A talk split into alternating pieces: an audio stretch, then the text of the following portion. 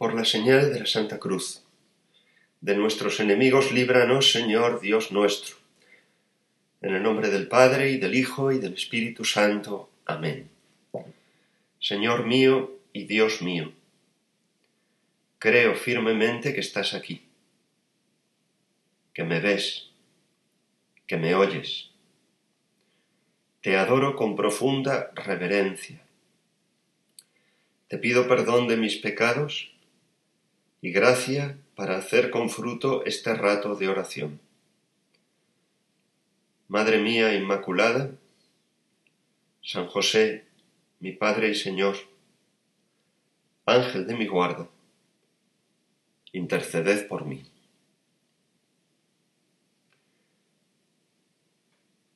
Sabiendo Jesús que los judíos estaban murmurando de él, hablando, digamos, en voz bajita, mientras eh, Jesús intentaba enseñarles y diciendo aquello que ayer considerábamos, ¿no? Pero, pero este quién es, quién se ha creído que es, pero si este es Jesús, el, hijo de José, conocemos a su padre y a su madre, ¿de dónde saca para tanto como destaca, ¿no? ¿Cómo es que dice ahora, he bajado del cielo?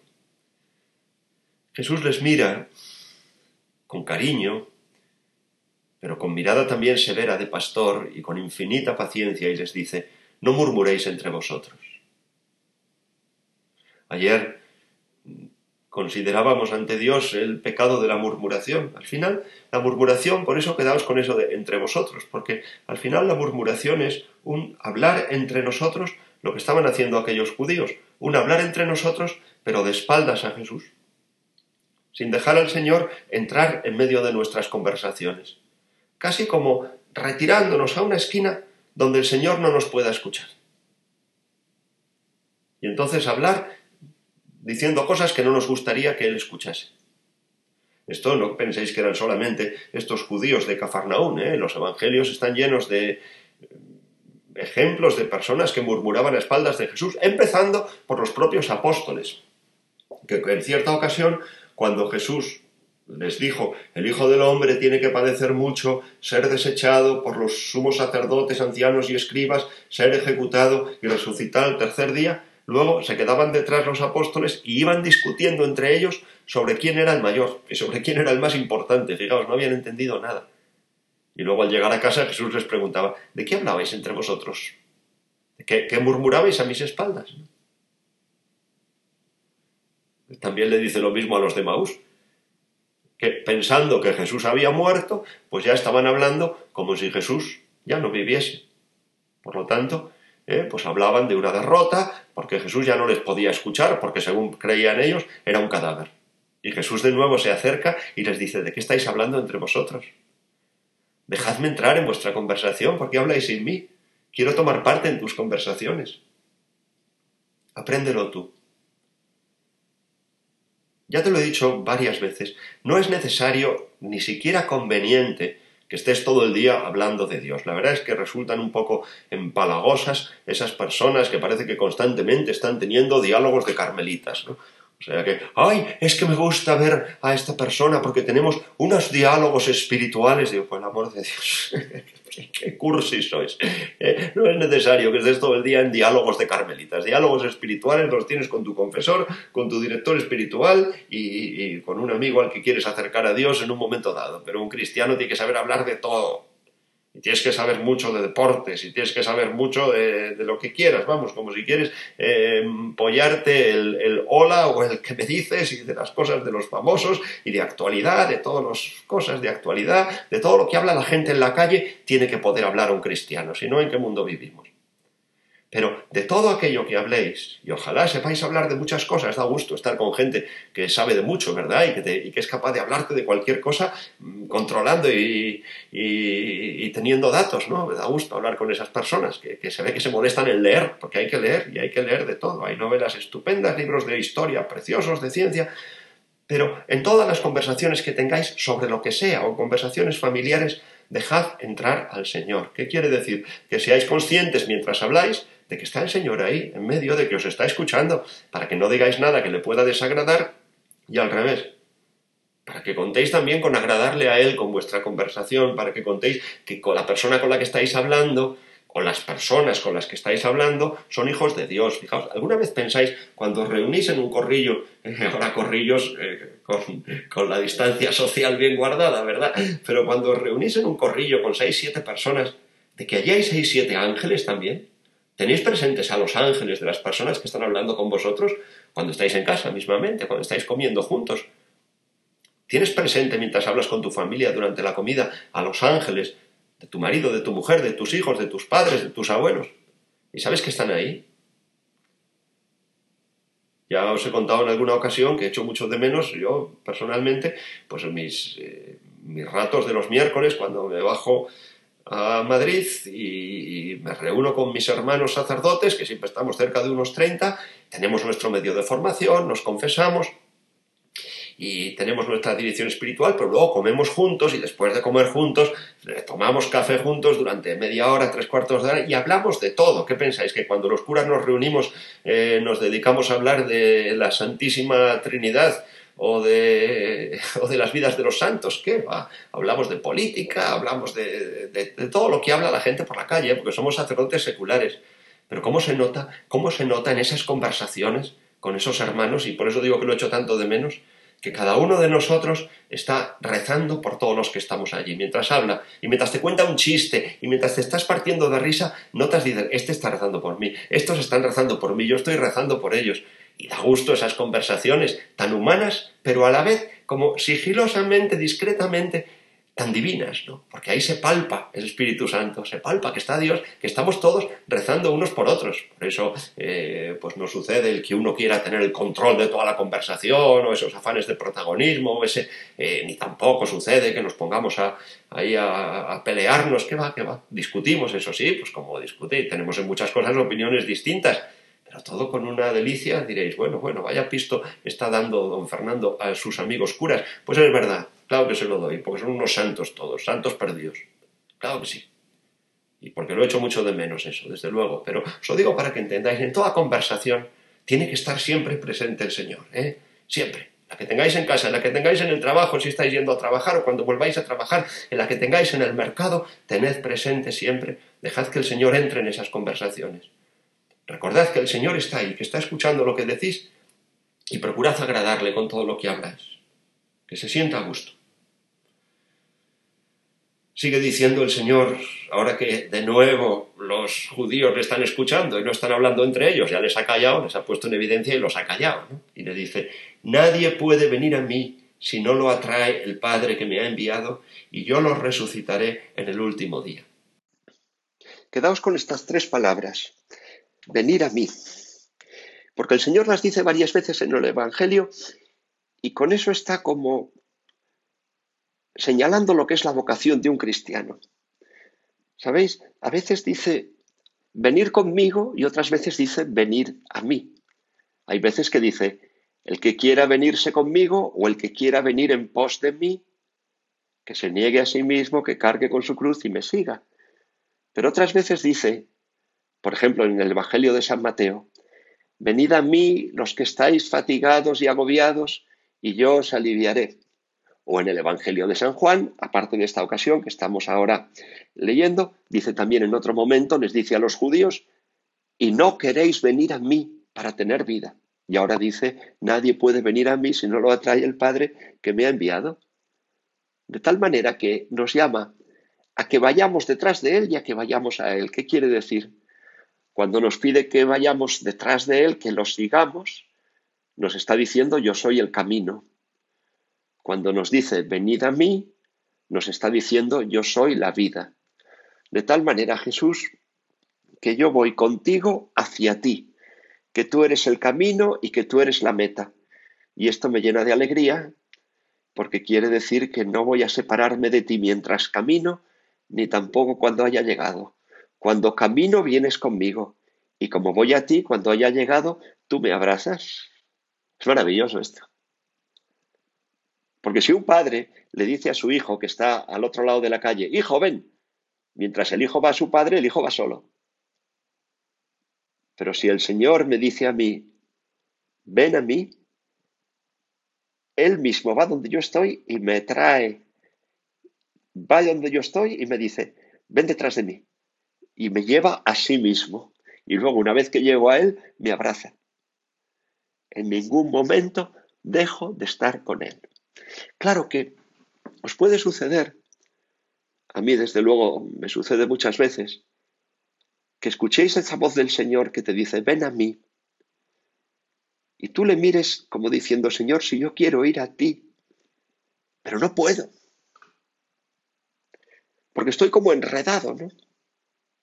Como un pastor que viera a su oveja que está enredada en un zarzal y le dice, ven, ven, ovejita. Y la oveja mira al pastor con ojos casi de cordero degollado, ¿no? Y le dice, pero si yo quiero ir, pero es que mira, estoy enredado, ¿no? Me tienen atado las cosas de este mundo, me tienen atadas las pasiones, me tienen atados mis, mis, soberbias, mis egoísmos, mis, mis rencores, mis envidias, me tienen atados mis obsesiones, me tienen atados mil cosas y no consigo desprenderme de ello para poder ir a ti. Piénsalo tú ahora, que yo lo estoy pensando también en la presencia de Dios. ¿Qué te está separando del Señor? Cuando el Señor te dice, ven a mí, ¿qué distancia hay entre tú y Él? ¿Qué te impide caminar hacia Él? Recortar distancias. A veces son los miedos también, ¿eh? Desde luego los pecados, también los apegos, pero también los miedos. Y tienes que reconocer, a lo mejor, Señor, en el fondo, me da miedo acercarme más a ti, porque me da miedo perderlo todo, porque me da miedo arriesgar tanto. Oh, en cierta ocasión me sucedió, eh, una, estando en el despacho de la parroquia, vino una persona a la que no había visto en mi vida. Y entró en el despacho y, y me dijo, mire padre, no sé por qué estoy aquí. Digo, pues tú me dirás, porque no te conozco, tú has entrado, dime por qué. Pues mire, resulta que yo mañana yo me separé de mi mujer, me cuenta, hace unos meses que nos dieron el divorcio y mañana me voy a ir a vivir con otra mujer con la que evidentemente no estoy casado. Y he pasado por delante de la iglesia y de repente me ha venido a la cabeza, esto debería contárselo a un sacerdote. Así que he entrado y se lo estoy contando. Evidentemente, ¿a quién se lo has ido a contar? A un sacerdote. Si lo llegas a ir a contar a un abogado o a un psicólogo, pero es que se lo has contado a un sacerdote, ¿qué te va a decir el sacerdote? Pues, eh, pues le dije lo que dice la Santa Madre Iglesia. Le dije, hijo, tú te casaste con esa mujer, hiciste un juramento delante de Dios, por tanto debes ser fiel a ese juramento y lo que vas a hacer es quebrantar ese juramento y darle a otra persona algo que ya le diste a tu mujer. Más te valdría intentar recomponer la situación con tu mujer. Y mientras yo le hablaba, para mi sorpresa, asentía todo lo que le decía. Digo, usted se lo está creyendo lo que le estoy diciendo, yo también me lo creo, evidentemente. Pero cuando terminé de hablar, me miró con cara de perplejidad y me dijo, Padre, ¿y si luego todo esto es mentira? Y se fue. ¿Veis? Le entró miedo. Ya había visto al Señor, se estaba dando cuenta que el Señor le llamaba a salir de su situación y acercarse a Él, y cuando ya iba a dar el paso para romper con su pecado y acercarse a Él, de repente el demonio entró. Y si luego todo esto es mentira, y si luego Dios no existe, y si luego esto de Jesucristo es un cuento que te están contando los curas, ¿lo pierdes todo en esta vida? La felicidad que vas a tener con esa mujer la pierdes, y luego encima no hay cielo, es un pringao, lo has perdido todo. Le entró miedo y se fue. Recé mucho por él, pero no sé qué fue de él, no le volví a ver. yo os digo lo que pensé. Digo, si todo esto es mentira, desde luego yo he perdido la vida. 25 años de sacerdocio, pero, pero es que es verdad. Es que lo palpo cada día, lo palpo cada minuto. Claro.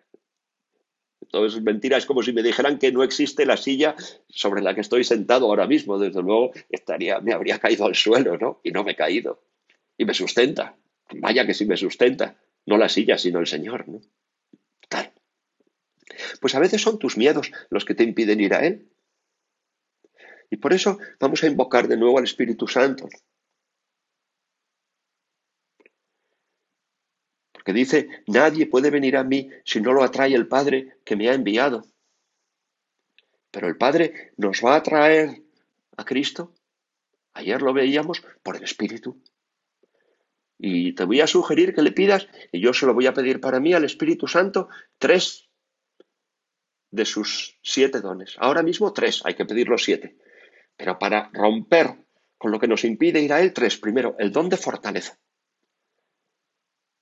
Para cortar con todo aquello que te aparta de él. A veces hay que ser fuertes. Hay que ser más fuerte que el pecado, más fuerte que el apego. Para coger la espada y decir, con esto corto, porque me está apartando de Dios. Segundo, el don de sabiduría. El más importante de los siete dones. Porque el don de sabiduría será el que te haga saborear la dulzura de Cristo hasta enamorarte. Y ese enamorarte te dará fuerzas para dejar atrás todo lo que te aparte de Él y para renunciar a lo que haya que renunciar con tal de ganarlo a Él. Y tercero, otro don del que ya hemos hablado, el don de entendimiento.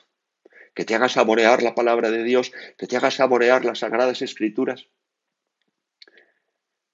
para que sea ese gozo tan grande que tienes al saborear la palabra de Dios, que, es lámpara para tus pasos, luz en tus senderos, el que te aparte del pecado.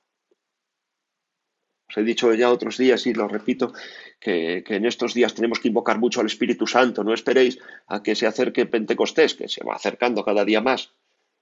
Que, tenemos que arrancarle a Dios un verdadero Pentecostés, donde se abran las puertas de las casas como se abrió el cenáculo de los apóstoles.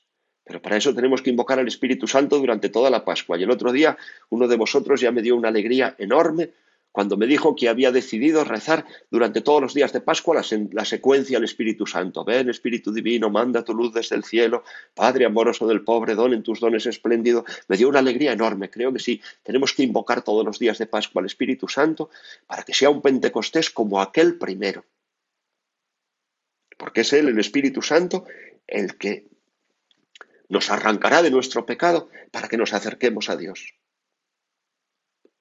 Nadie puede venir a mí, ha dicho el Señor, si no lo atrae el Padre que me ha enviado. Y yo lo resucitaré en el último día. ¿Sabéis a qué último día se refiere el Señor, verdad? Es el día final, el día del juicio final, el día que la Iglesia está esperando desde hace dos mil años con tantísimas ansias, en el que el Señor aparezca sobre las nubes del cielo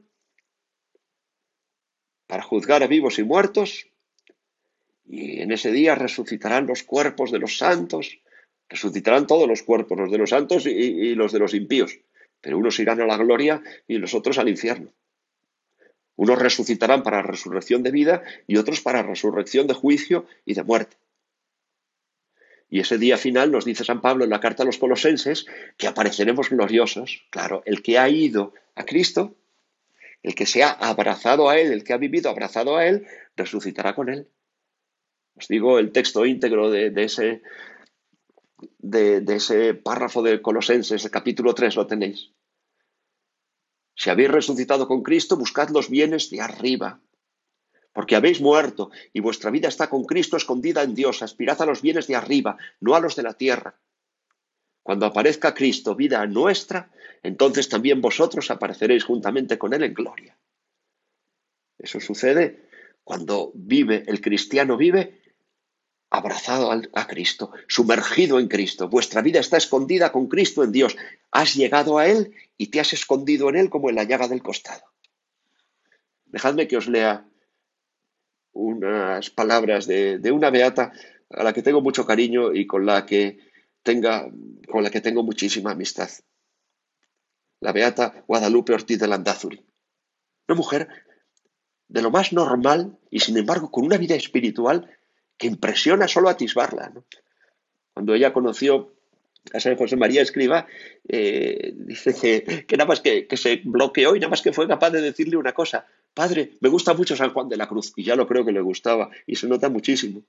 Cuenta ella, cuentan que en un momento dado ella se disgustó porque en la residencia en la que ella vivía, pues las chicas de la residencia no habían ido bien vestidas a, la misa. Y, y escribió esto como propósito personal. Adorar a Dios, alabarle y decirle cosas tiernas para contrarrestar las faltas de amor. Profundizar en ese silencio, pero atentos, eh, mirad cada palabra de esto, profundizar en ese silencio hasta llegar donde solo está Dios, donde ni los ángeles, sin permiso nuestro, pueden entrar. Esta mujer había descubierto lo que es el, eh, lo que es el santuario interior. ¿no? Es ese lugar donde ni los ángeles, sin permiso nuestro, pueden entrar.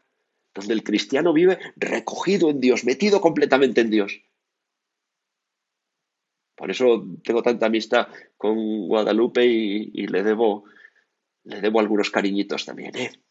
Una mujer, y, no alardeaba de esa vida espiritual, pero si, lees su vida, la vas atisbando en pequeñas cosas, claro porque los santos nunca han ido por ahí alardeando.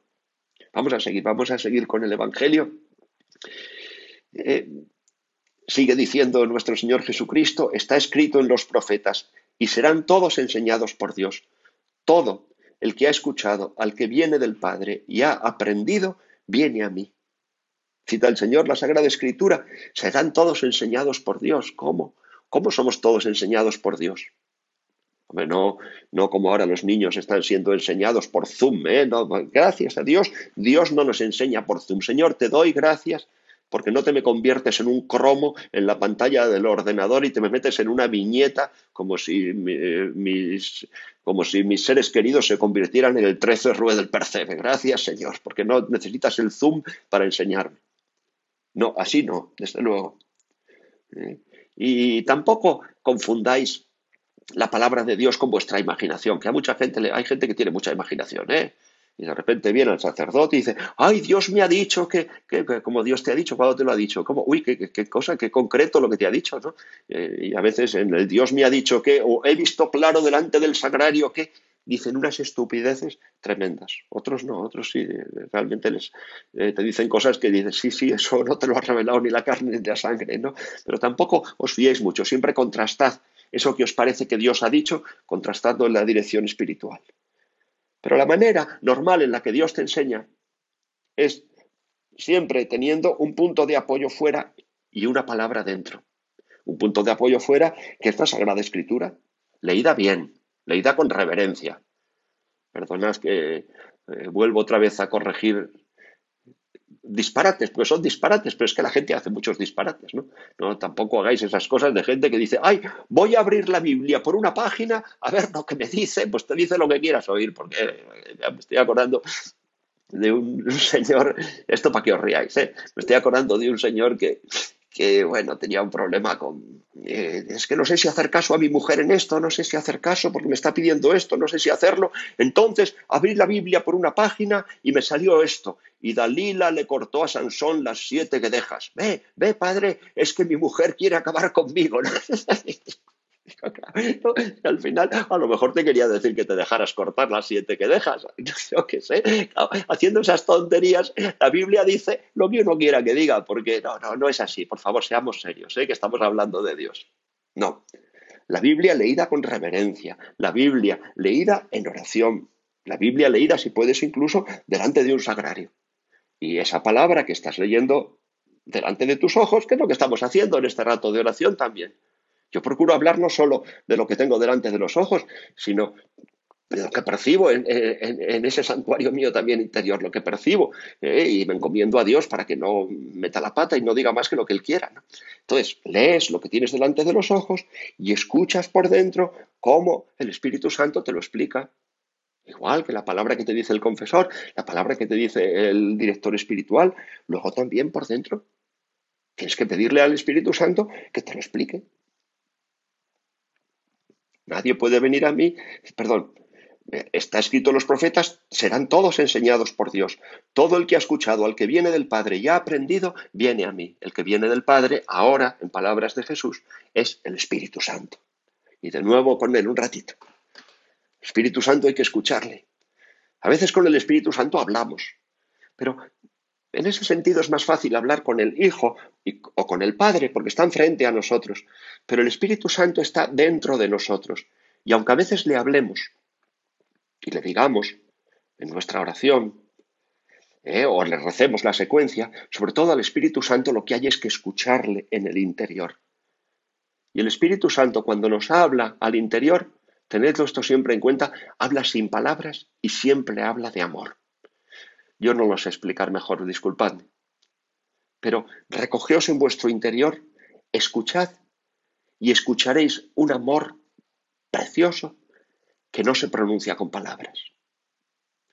Os daréis cuenta que percibiréis, vamos a decirlo así, que percibiréis un amor enorme que hay dentro de vosotros. El amor, que es el Espíritu Santo, habla de amor sin palabras, habla de amor con silencios. De eso hablaba también ¿eh? la Guadalupe, de ese silencio, claro que sí. El Espíritu Santo es un silencio que se escucha en silencio, es un silencio que lo dice todo. Pero para eso hay que habituarse a escuchar el silencio, porque el silencio de Dios es lo más elocuente que podáis encontraros. Pero dice el Señor, el que escucha al que viene del Padre y aprende. Después de haberlo escuchado, lo aprendes. Aprender, poned la H intercalada, es coger, abrazar, meter dentro bien fuerte y luego cerrar la puerta para que no se escape. Aprender ese amor. Y te llevas la mano al pecho y dices, Señor, este amor no lo quiero perder. Y guiado por ese amor, el Espíritu Santo te lleva a Cristo porque es el Espíritu de Cristo el que te lleva, el de nuevo, con Él hacia Él. Espero que se esté entendiendo todo lo que estoy diciendo, porque eh, son realidades maravillosas, pero no es fácil hablar de ellas, por lo, por lo dicho, por lo que digo, porque se expresan mejor con silencios que con palabras. No es que nadie, no es que alguien haya visto al Padre, sigue diciendo el Señor sino aquel que procede de Dios, ese ha visto al Padre. Y es verdad que nosotros al Padre lo vemos a través del Hijo. Por eso dice el Señor en otro momento, le dice a Felipe en la última cena, todo el que me ve a mí ve al Padre. Nuestra relación con el Padre siempre es a través del Hijo. Por eso a través de Jesús llamamos a Dios papá. Y ahora viene otro don del Espíritu Santo que vamos a pedir ahora, ¿eh? el don de piedad el don de piedad que nos une al Hijo para hacernos junto con el Hijo hijos pequeñitos de Dios Padre, porque Jesús era hijo, hijo mayor, primogénito, unigénito, pero hijo muy pequeño de Dios Padre, que se dormía en su regazo, como dormía en la barca durante la tormenta. Y el don de piedad nos hace vivir así, como hijos pequeñitos de Dios, que nos confiamos en todo a los cuidados paternales de Dios. Y que vivimos con una enorme paz, porque sabemos que Dios nos cuida, que nos, tiene de su mano, que no nos suelta de sus brazos. Y que también cuando rezamos lo hacemos con una enorme confianza y con un enorme gozo espiritual.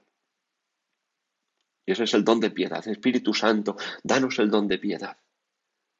Para que no vivamos llenos de miedos, ni tampoco vivamos como, como quienes tienen que controlarlo todo, ser los dueños de todo y, que no se les escape nada, como, como si quisiéramos nosotros ser dioses. No, para que vivamos como hijos pequeños de Dios Padre. No queramos ser los que conducimos el coche.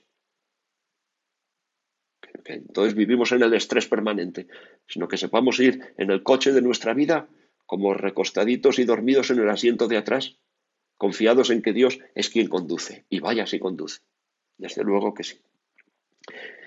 Y concluimos con esta frase del Señor, ya estamos en el versículo 47 del capítulo sexto de San Juan, en verdad, en verdad os digo que el que cree tiene vida eterna, pero no hace falta explicarla mucho después de lo que hemos hablado, porque ya veis que la fe lo que hace es transportarnos a esa otra vida, esa otra vida donde todo es luz, donde todo es gracia, donde Dios lo es todo en todos, y no es vida eterna que vayamos a tener después de la muerte, no. El cristiano, el alma de Dios, no tiene que esperar a morirse para tener vida eterna. Es vida eterna que gustamos ya, que gustamos ahora, hoy, en la medida que creemos, en la medida que escuchamos al Espíritu Santo en nuestro interior, en la medida que cruzamos esa puerta interior que ya nos lleva al cielo y nos hace vivir con Dios, para Dios, caminar con Cristo hacia Cristo. Entonces ya estamos viviendo otra vida, jugamos en otra liga, ¿no? El que cree tiene vida eterna. Vamos a pedirle a la Santísima Virgen, que ya llegamos al final de nuestro tiempo de oración, que nos enseñe ella a escuchar ese silencio del Paráclito eso que llama un amigo mío, el sacerdote al que quiero mucho, el aleteo del Espíritu, el aleteo de Dios, ¿no? Ese aleteo silencioso del Paráclito.